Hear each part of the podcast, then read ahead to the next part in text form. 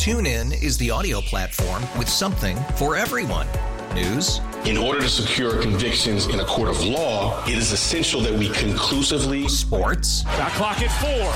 Doncic. The step back three. You bet. Music. You set my world on fire.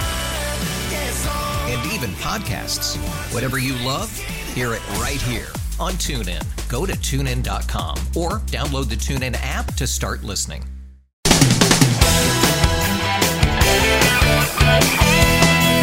Mike's on. He's ready to go. On the fan.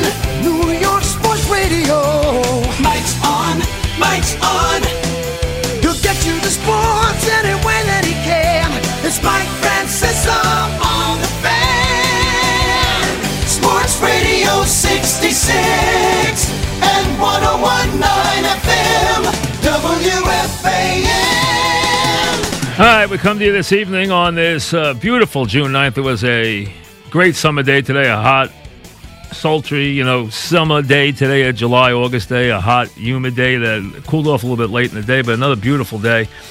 On this June 9th, brought to you, and we'll be here until 7 by Casamigos Tequila, brought to you by those who drink it as they bring it each and every one of my programs. So we thank the uh, good folks at Casamigos Tequila who are always there. You know, a lot of sponsors aren't there on this program, this sponsor's there all the time in a big way. So we thank them for that uh, each and every day. A um, couple of things here. Number one, and remember, there is such a uh, lack of sports news that when there's sports news, it is probably a little overdone in times of other times it might get a lot less attention, but it's like throwing a bone to somebody and having them gnaw on it because there's so little going on. Uh, and I'm talking about the rumors about the Mets. I saw things today that are just utterly. I mean, I see a lot of stuff that's ridiculous. There's a lot of stuff written about me that people write they have no idea about. They write about lies and it's just ridiculous, and stuff they write about about uh, finances that are just completely ridiculous. But the Mets stuff, nobody's getting the Mets twenty cents on the dollar. I mean, come on now. This is a franchise that's worth billions of dollars. These guys aren't giving this franchise away. They don't have to give this franchise away. Yeah, they might have a revenue shortfall like about every other team, including the New York Yankees. But they're going to come up with the money that they have to come up with. They're not going to give the franchise away.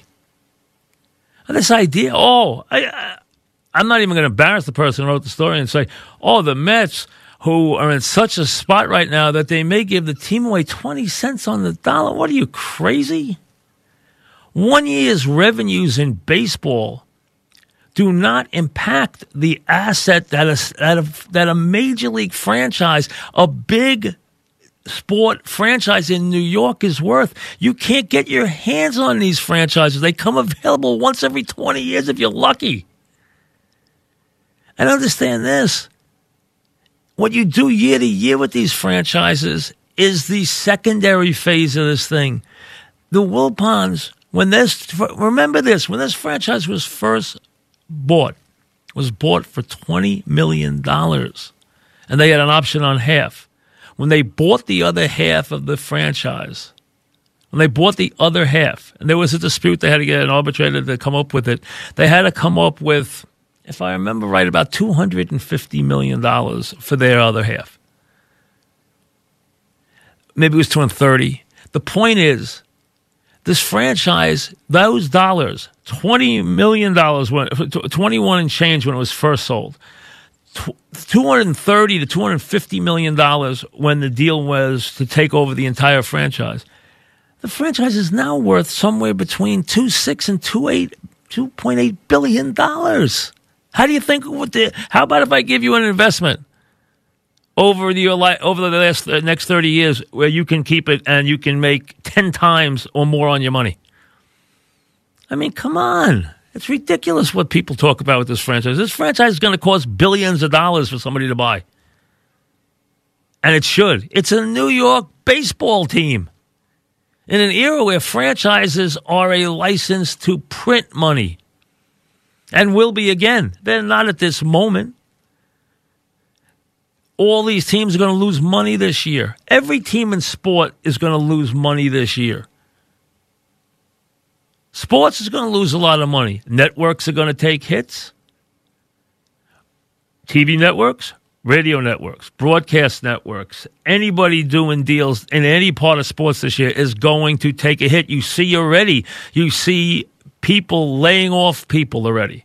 You've seen it in every walk of sports life. You know how much money has been lost in sports already this year? You've shut sports down now for three straight months, down to zero. You shut anything down for three months, you're going to hurt it. They're not going to have fans in their buildings this year. Yes, they're going to take a short term hit. Everybody is. But in two years, it'll be gone. It'll be forgotten. And will they sell the team in that time period? Yes, I think they will. Will there be people to buy the team? Yeah, there'll be more than one. After Stevie Cohen, I heard, oh, there won't be anybody else who comes and buys the team. There's been two other significant buyers, and I'm not counting A Rod and J Lo, who again need a big person to be part of the deal. You see, the players don't have this. The Wall Street guys have this kind of money. Players don't have this kind of money. We've talked about that before. But the idea that somebody's going to buy the Mets 20 cents on a dollar, come on, it's utterly ridiculous. Utterly ridiculous. If you if if you were selling that franchise for a, a, a flat $2 billion, you'd have people running to buy it. You're not buying it for that price. You're going to pay more than that for it. And it's worth it. You'll make good, you will do well. The person who the person who buys that franchise. And now it's more of there's a better chance they'll own more than one franchise than just one franchise because that's that's really the way it works now. You have these groups putting together packages of teams that include soccer teams and include teams in other sports. It's it's much more that way now than in the past. And there are a couple of leagues which would rather you don't own a whole bunch of teams. But even that's gone even that's gone away now. What they want is real big players. That's what they want. They want solvent ownership. And now you're in a world where you're into new revenue streams that haven't even been tapped yet. Do you know what the sports revenue, do you know what the sports gambling revenue stream is going to produce in sports in the next 10 years? Countless billions of dollars. Not millions, billions. Once they figure out how to run it, how to really run it and and bring it to the public, get through all the all the different things and legislations and different states and how things are done. Once they get to bring it into your stadium, and they will, you'll eventually have kiosks in your stadium where you'll be able to bet. I think there'll eventually be a time, and it'll probably only be in the expensive seats early, but it eventually will be everywhere where you'll be able to bet during the game. The day's coming. You'll be able to bet a, a, a batter at a batter. That day's coming. It's not that far away. In, in-game betting now is very, very popular and very prevalent. You can do it from home now all the time. You can bet now on a big NFL, nationally televised NFL game. You can bet on every every score change, and you can bet on every major commercial break you can make a wager on the game that could be a different wager than the major, wager you made 20 minutes before. And that's just the tip of the iceberg.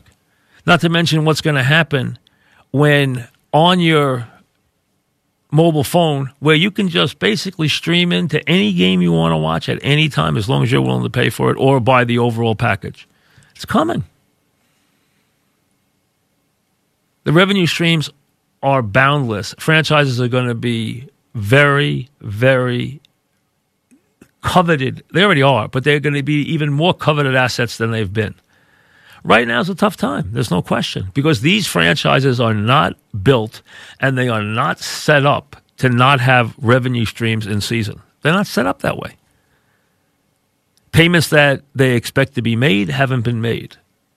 Money they expect to be getting hasn't been made. They don't have money coming in on every homestand. They don't have money coming in from uh, all their suppliers and all their all the people they do business with and networks and every, just countless. It's it's an endless stream, but it's the same for everybody.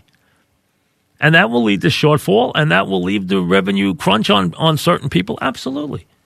But those are short term and they are minuscule when you look at them in the totality of what an entire franchise is worth, especially a franchise in Major League Baseball in the city of New York.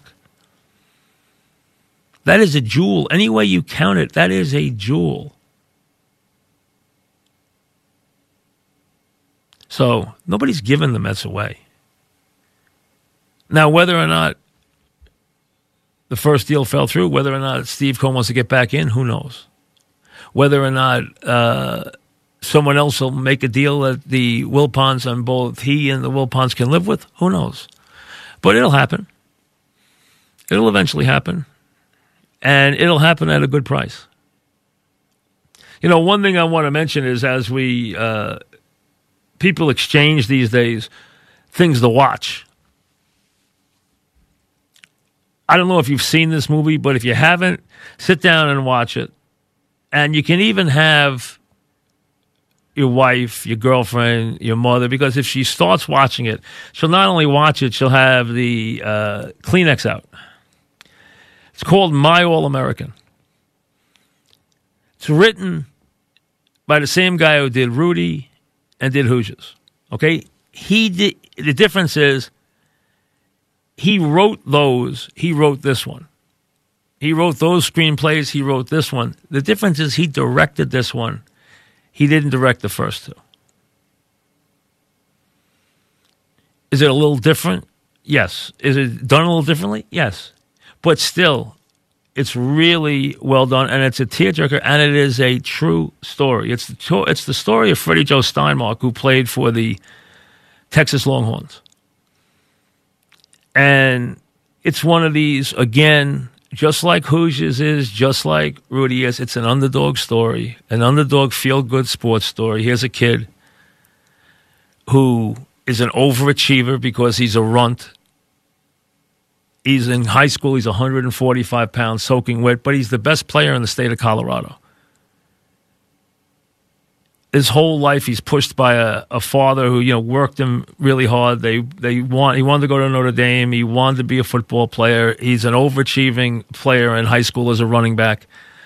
Uh, he wins the Golden Helmet Award as Denver Post Player of the Year in the state of Colorado, but does not get a major football scholarship to any school. Forget Notre Dame; doesn't get one anywhere. Doesn't even get one to Colorado.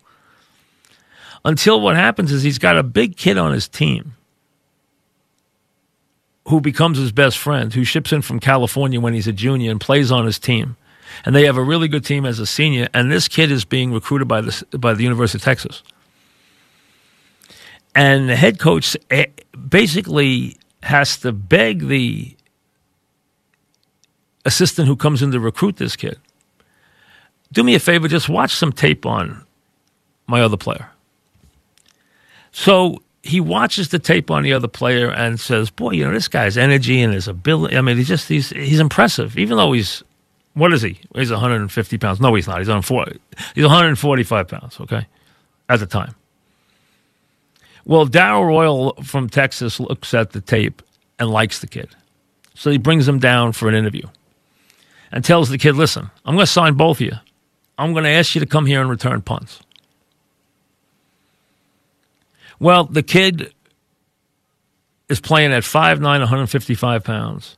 And Darrell's going through a tough time. Now, if you know the story of Darrell Royal, Darrell Royal is a really good quarterback, leads Oklahoma to a national championship, becomes a college coach, finally goes to Texas, wins a national championship in 63, then hits the skids, and is almost fired in Texas.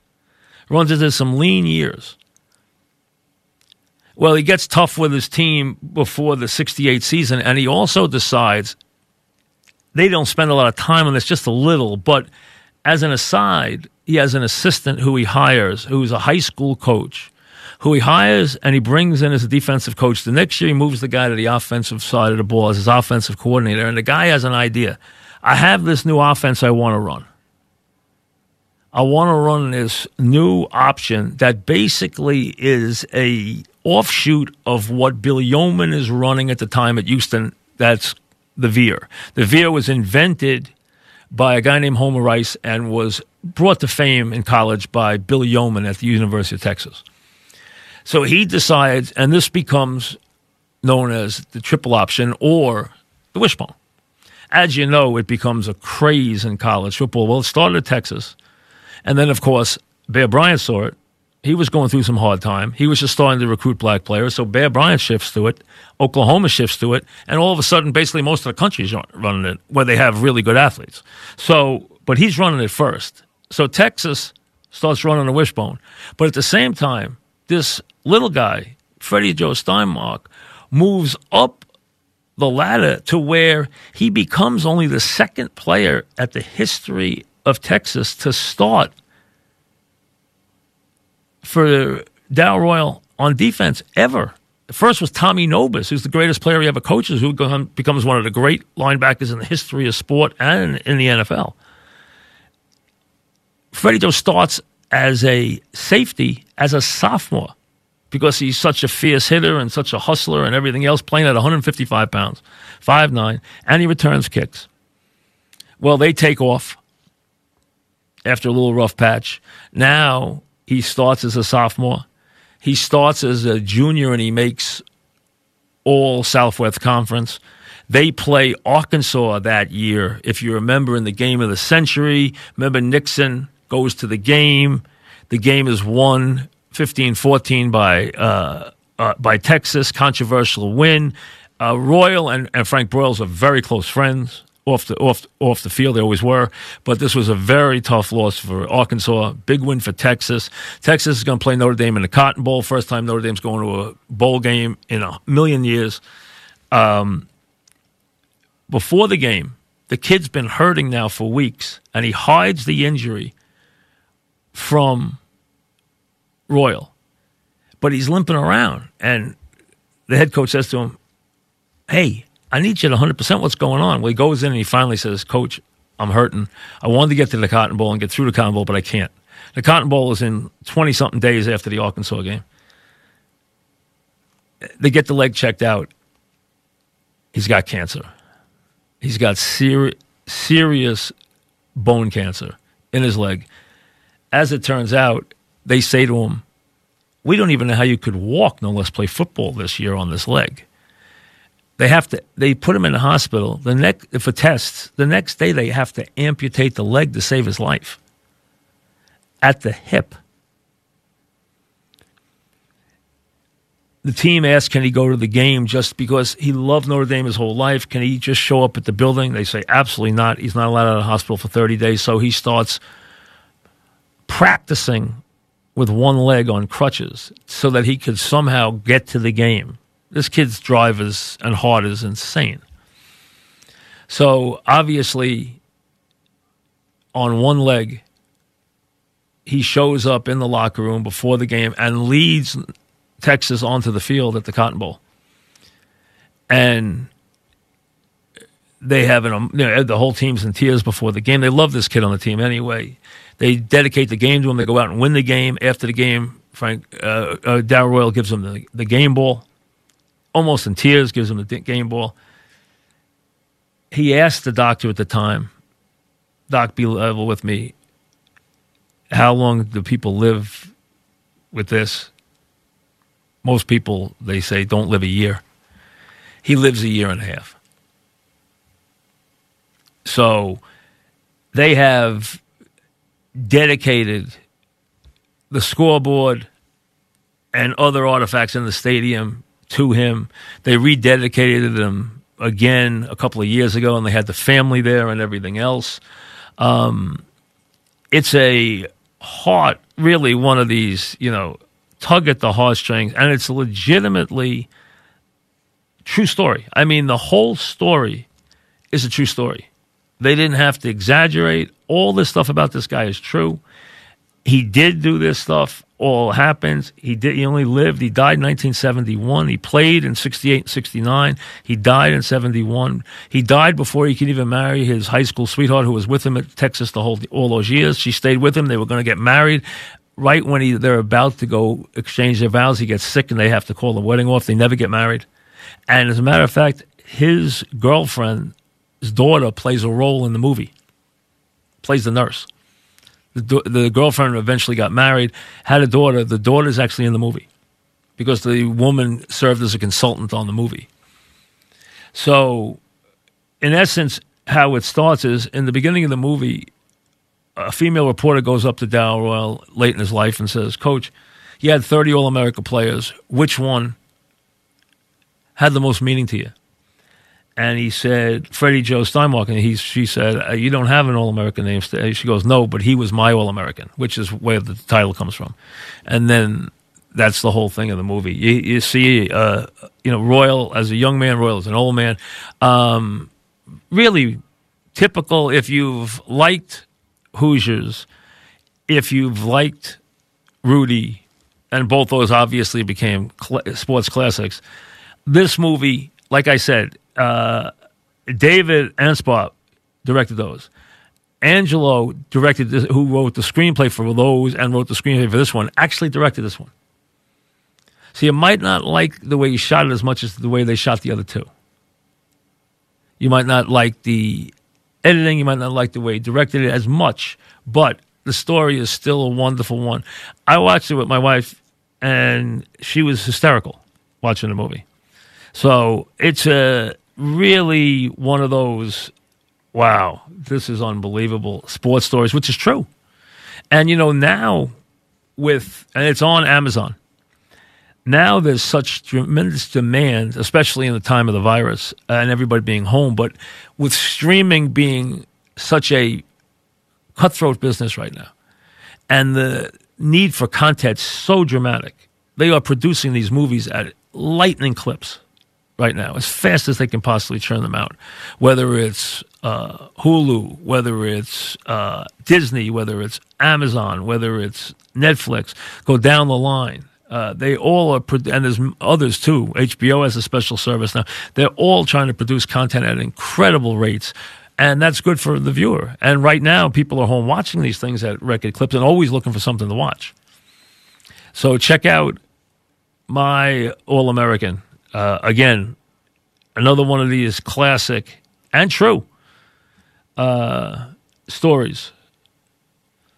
You know, uh, it's funny. When I saw Rudy, and Rudy came in when he was doing his first tour, and Dog and I didn't give him the right time. We were like, ah, get out of here. We want to see this movie. It's a true story. And it turned out I've watched the movie a hundred times since then. I told Rudy that years later when he came back in again. The first time, uh, Nick Macarchuk was the one who told us about the movie, the old Fordham coach. You got to see this movie. We're like, ah, sure, we'll see it later. We both of us, we we, we could care less. And then all of a sudden, he, he came to our. Uh, uh, to our studio and he wanted to come on the show, and we gave him like five minutes. We were like, "Yeah, sure," you know. It's funny. I was very close with Ara Parseghian. I worked with him for years. I did. I, I did. I worked football with him for years at CBS, and he and I were very close. And I said to him, Do you remember Rudy? And he said, You know what? When they made this movie, I couldn't remember him. So it shows you how some of it you wonder about because Ara said, I couldn't even remember, I didn't remember him.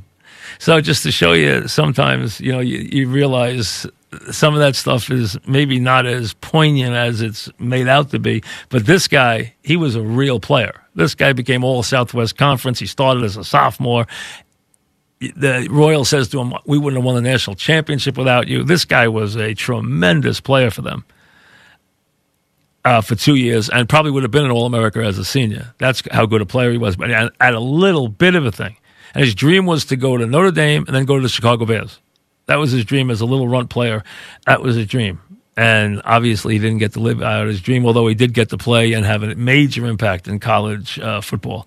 So uh, check it out. Uh, and in Texas, if you ever go there, he is part of the stadium. He is there. As you'll see, if you see the movie, you'll see that Freddie Joe, Joe Steinmark is a big part of the Texas history and part of their tradition now on game day and everything else. Back after this. Right, we're with you until uh, 7 o'clock, JJ, at that time. You know, sometimes out of a, a crisis comes uh, an idea and then a part of, a, of somebody's future or an entity's future. Here's a perfect example. When the N- NBA finishes this comeback and finishes this playoff, they can't start under normal circumstances. It's impossible. The players are going to revolt. They've already have about that. The end. So this talk will have to back the season up. There was a couple things: shorten the regular season next year, and then get back on a regular schedule the year after, or it's come up in the last couple of days and it has gained a lot of traction. Why don't we stop banging our heads against the NFL and start banging our heads against baseball. So the, NF, the NBA might, instead of opening in October and closing in June, might open on Christmas Day, only have to deal with NFL, one week of regular season NFL, and obviously the heightened part of the season, but one week NFL, and then playoff games, which means in every city it's closing down quickly, except in the cities. And you're going to deal with the Super Bowl, of course, but that's fine. You don't worry about that anyway. And then finishing their championship every year in August. What do they care if they finish in June or in August? Makes no difference to them. They finish in the searing heat anyway, but instead of dealing with the NFL, the mighty NFL, which owns so much of television, t- draws so much of the TV dollars and so much of the TV wattage and ratings, instead of dealing with it for October, some of October, all of November, all of December, all of January into February, how about we start Christmas Day, come out of the box Christmas Day to open the season, and then we play very little against the NFL, and we'll play against a summertime where there's nothing else after us. We'll be in the playoffs where there's just baseball games. There's even time off in July for baseball games, just regular season baseball games, and we'll run our playoffs into August. You know what? if I'm an owner and I'm sitting there, it makes plenty of sense to me. It, it actually is a very smart idea. Get away from the NFL. Get away from that time where it's not just NFL, it's also college football games, the college football playoff, which in the years to come could get bigger and does very well and, draws a lot of money away. All that stuff with that, all the stuff that goes on with college football in January. Get rid of that too. Just deal, you know, you're dealing with very little of it. You're not dealing with any more of the regular season. You're not dealing with all the college football of November and whatever goes on in December. All the hype. Instead, you're dealing with a very little part of college football. Two weeks, a couple of games. So you get rid of that too. It's much. It's a much less challenging part of the year, and I think it works. I think it's actually something they they've talked about now. They haven't dismissed it. They could try it next year, and if it goes as well as they think that it does, they could go permanent with it. So next year, I think look for them to start around Christmas Day. And if the players balk at that, it couldn't be it couldn't be New Year's Day or a couple of days later. I don't mean New Year's Day itself. That's obviously college footballs, but I'm talking about right around there but most likely Christmas Day because there's nothing else there. They've always owned Christmas Day. At least have some teams ready to play on Christmas Day, even if the bulkier season doesn't start for three or four more days after that. Have your have, have your showcase teams ready to go on Christmas Day, and then move your season later. You know what? It really does make a lot of sense. And out of a crazy time, you come up with a schedule that works a lot better, and you're fighting against a lot easier schedule. And a lot of times, at that time, they're looking for places to put TV sports dollars. Those can go to the NBA, especially the NBA playoffs, when there's nowhere to put them. Instead of all the time NFL, NFL, NFL, college playoffs, NFL. Now, a lot more goes into the NBA playoffs. Seems like a very, very smart idea. We'll come back with your calls after this. All right, we're back. Let's get a couple of calls in before we turn it over to JJ Scott in Bayville. What's up, Scott? Mike, a friend of mine works for Dan's paper uh, in Long Island and got me the Rudy autograph. And it goes back to a call that I made to Notre Dame. I'm a Subway alumni.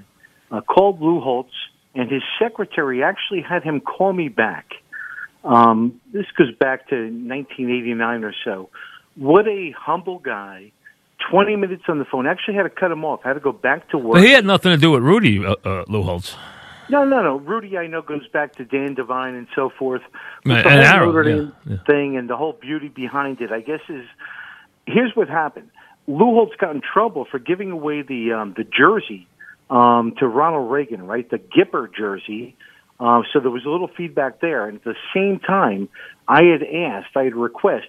I said, Coach Holtz, can you se- after talking to him on the phone, can you send me a torn jersey, a practice jersey, anything? Again, Notre Dame Subway alumni appreciate anything. You're a Notre Dame fan yourself. And he wrote me back a very, again, a very cordial letter. The letterhead itself um, probably had to cost two dollars for a piece of letterhead. There was 18 karat gold in, embossed within the. Uh, Well, they're Notre Dame. Hey, listen, they're Notre Dame. They're a big operation, man. They're Notre Dame. I mean, that's you know, there's only one Notre Dame. Remember, there's only one school. And thanks for the call. There's only one. There's only one entity in professional sports, in any sport, on, and you want to call Notre Dame professional sports. There's only one team in any walk of life that every one of their games is on national television. It's not the Dallas Cowboys. They have regionalized games. It's not the Boston Celtics. It's not the New York Yankees. The only team that every one of their games is on full national television is Notre Dame. The lowest level that that they went to ever for their game is ESPN, which at the time was cable, but was still considered to be uh, by by the time they got to be big. And were doing play by play on that level was considered national coast to coast coverage. They play on ESPN, NBC, or ABC. That's it. That's it. Their home games are on NBC. ABC grabs every one of their, almost every one of their uh, games as a visitor. The other ones go to Notre Dame. So they're the only team in any sport, not any, in no sport, no team, nobody has that coverage. Remember, in NFL, not every game is seen coast to coast. Now, the closest thing would be the Dallas Cowboys, where I bet you when they do the maps, and the map means how much of the country is going to see a given game.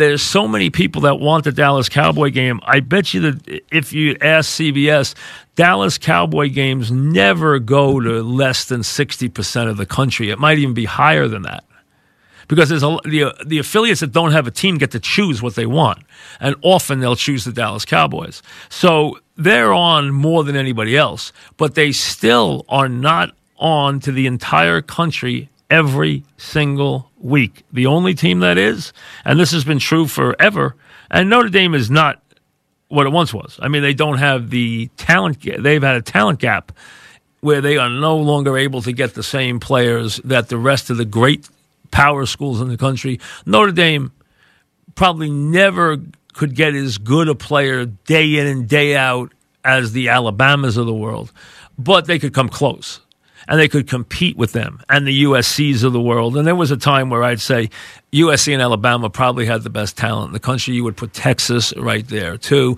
and then all of a sudden the Florida schools started to blossom, like Florida, uh, Florida State, especially with Bowden, and then Florida, uh, and obviously now Clemson's on that level, etc. The SEC schools are so powerful now, and Notre Dame's lost a little from that, and they have some uh, academic requirements that make it a little tougher.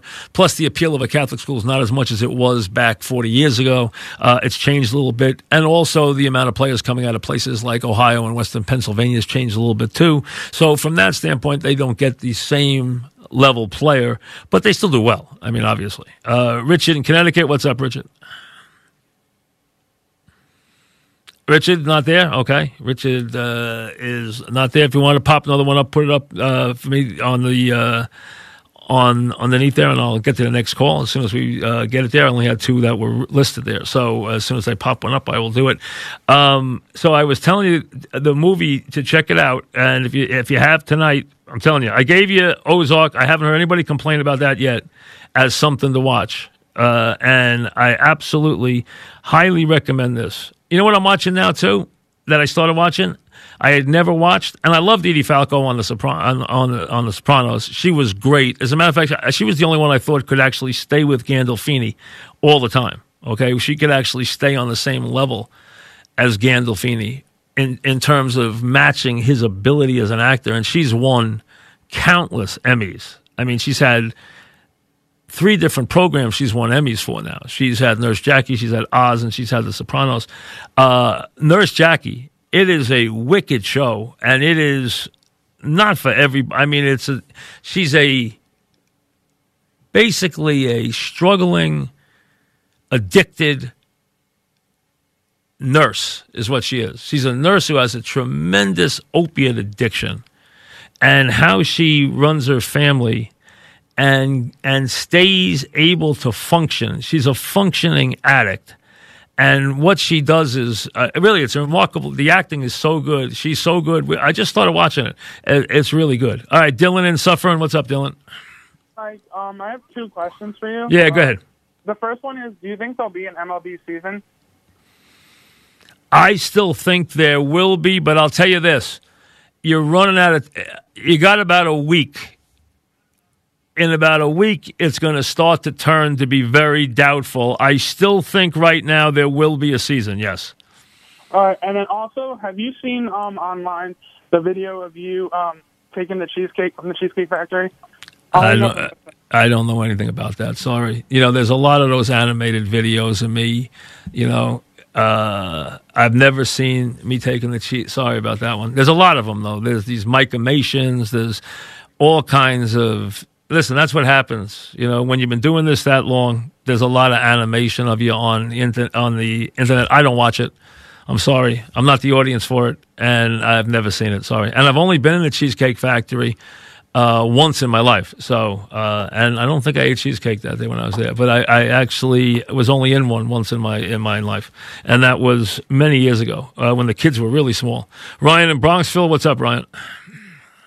Hey, Mike, thanks for taking my call. Yeah. I wanted to make a comment on your commentary about the NBA season, but can I just say something about Rudy real quick? Is um that uh I think my favorite part of that movie is just showing the hard work when he goes to the local school and gets the grades to get into Notre Dame. When he opens that letter, I think is just as uh you know as emotional as when he's getting carried. Oh, it's a great movie. It's a great movie. It really is. And and and Jon Favreau, who's gone on to have a great career. I mean, uh, you know, as a director, uh, he's become a big player. I mean, he really has. Uh, and he, you know, it, the movie is is wonderful. It really is.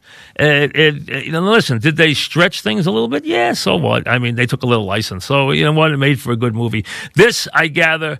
What I could find out about Freddie Joe Steinmark is this is pretty much how it happened. It was really not much of a stretch, from what I understand. And he was a really good player. He wasn't all Southwest, Con- wasn't all America, but he was an all Southwest Conference player. And he started as a sophomore. And at Texas, starting as a sophomore was unheard of. Texas had started the year with 200 players, ran 100 off, and had 100 players.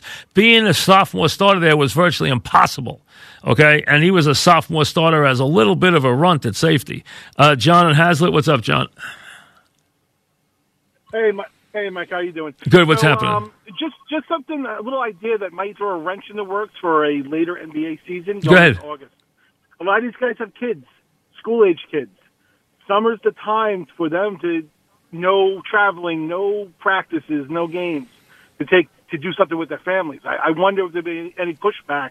I don't think so. I don't think. I, I hate to tell you, I don't think that'll be a consideration. You know what? Yeah. They- They'll worry about that. They'll be home when they're in school, going to school in September. You know what? Uh, they'll be finished probably by early August anyway. They'll still have August into September. I don't think that will be it. I'll tell you. The, I, I can't find a drawback for it. It makes plenty of sense to get them away from the NFL uh, really makes a lot of sense and have them If open on Christmas Day. August? It, it would be definitely, yeah. Yeah, it would be early August. It would, and I tell you, getting them away from Christmas Day really works. Uh, you have them over by August 10th or so, and I tell you, it sounds sounds really smart to me. It really does. It makes plenty of sense, and I don't see a lot of drawbacks in it. Now, change comes hard in these leagues. It really does because people get entrenched. But let's be honest, for a lot of fans, they don't watch the NBA if they watch it at all until football's over. Yeah. And for others, the first time they watch it, and thanks for the call, is Christmas Day for a lot of them. Even though it starts in October, the first time they really watch it, not for the diehards. The diehards are going to watch that sport. Listen, the diehards are going to watch their sport always. You're not talking about cultivating the diehards when you're talking about these national sports. You're talking about the marginal peripheral viewer. Your diehard is there. Your diehard is there in every sport. You don't worry about him. You don't have to. You can't run him off. He's there. You're worried about the other people. Eli in uh, Long Island. What's up, Eli? Hey, Mike, how's it going? Good. What's up? Two points, two two questions.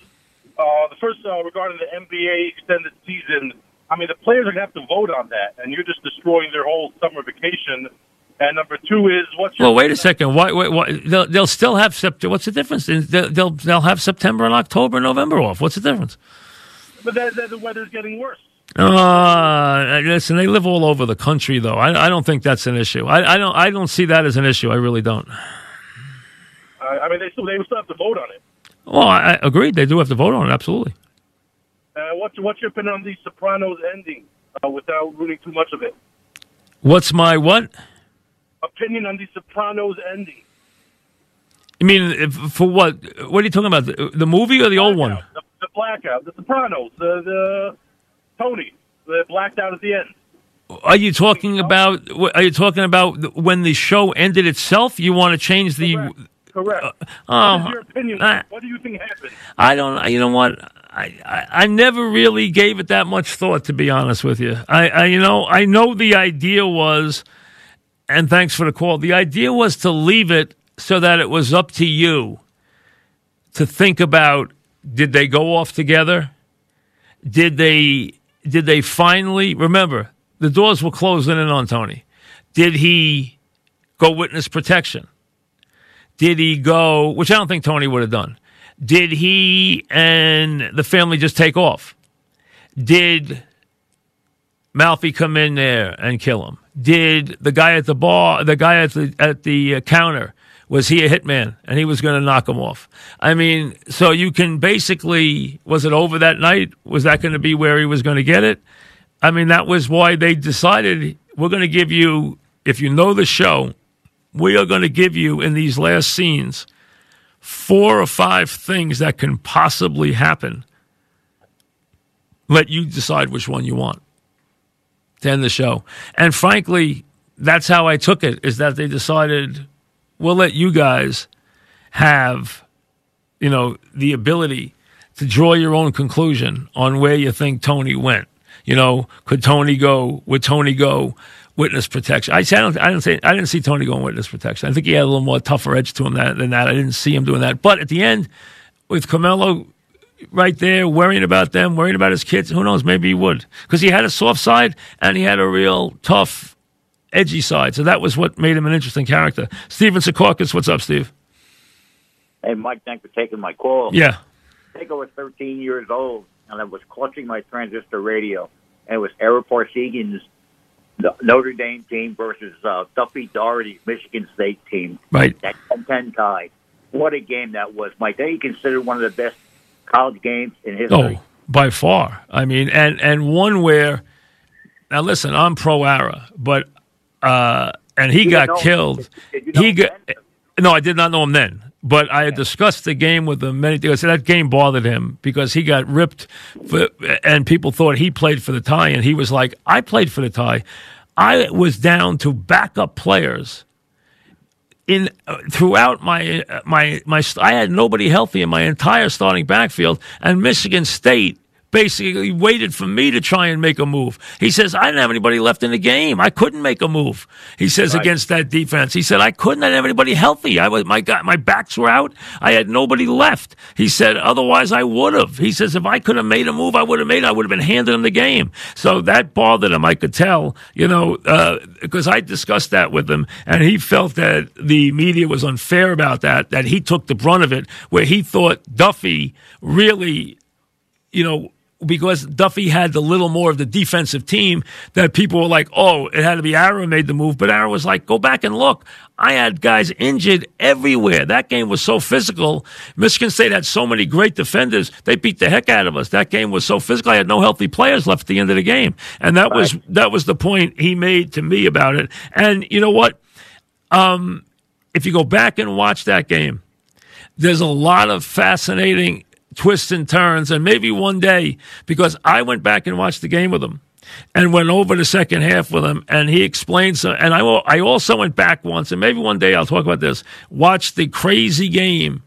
The the game when Anthony Davis scored the six touchdowns, I went back over that game with him and sat and watched it with him and went over that game with him and he told me some stuff about it that I've never even told anybody. Uh, so uh, maybe one of these days, you know, we could talk about those games because I spent a lot of years working football with him. Uh, he and Brent were the play-by-play and the analyst, and I would travel with them. And then he came in the studio, and Pat Haden went out to do the games, and I spent about four or five more years in the studio with him and Jim Nantz uh, every week. So he and I became very close. So uh, we used to talk a lot of football because he'd come into town on Thursday night or Friday morning, and we'd have a couple of days where we would just uh, prepare to do the football show and talk a lot. So uh, you know, he, we went over a lot of stuff through the years. Great football mind. You know what he told me? The finest football coach of all time hands down. And remember, he was one of the greatest football minds of all time. He ran 95 plays, which is the highest number ever run for a college team in history in one year. Uh, had the most efficient offense of all time. Uh, was 95 and 17 at Notre Dame, winning three national championships. He said the greatest coach of all time, the man he learned more football from than anybody ever, was Paul Brown. And he played for Paul Brown. And he said Paul Brown was the greatest football mind that ever lived. And a lot of people, Belichick says that. A lot of people say it. Ara played for him, and Ara said he. I learned more from Paul Brown than I. And Ara was coached by Woody Hayes. He said that Paul Brown was the gr- most gifted football mind of all time. We'll see you tomorrow. Casamigos Tequila. Brought to you by those who drink it, of always there for us and sponsors the program. JJ's next. Enjoy your evening, everybody. Tune in is the audio platform with something for everyone.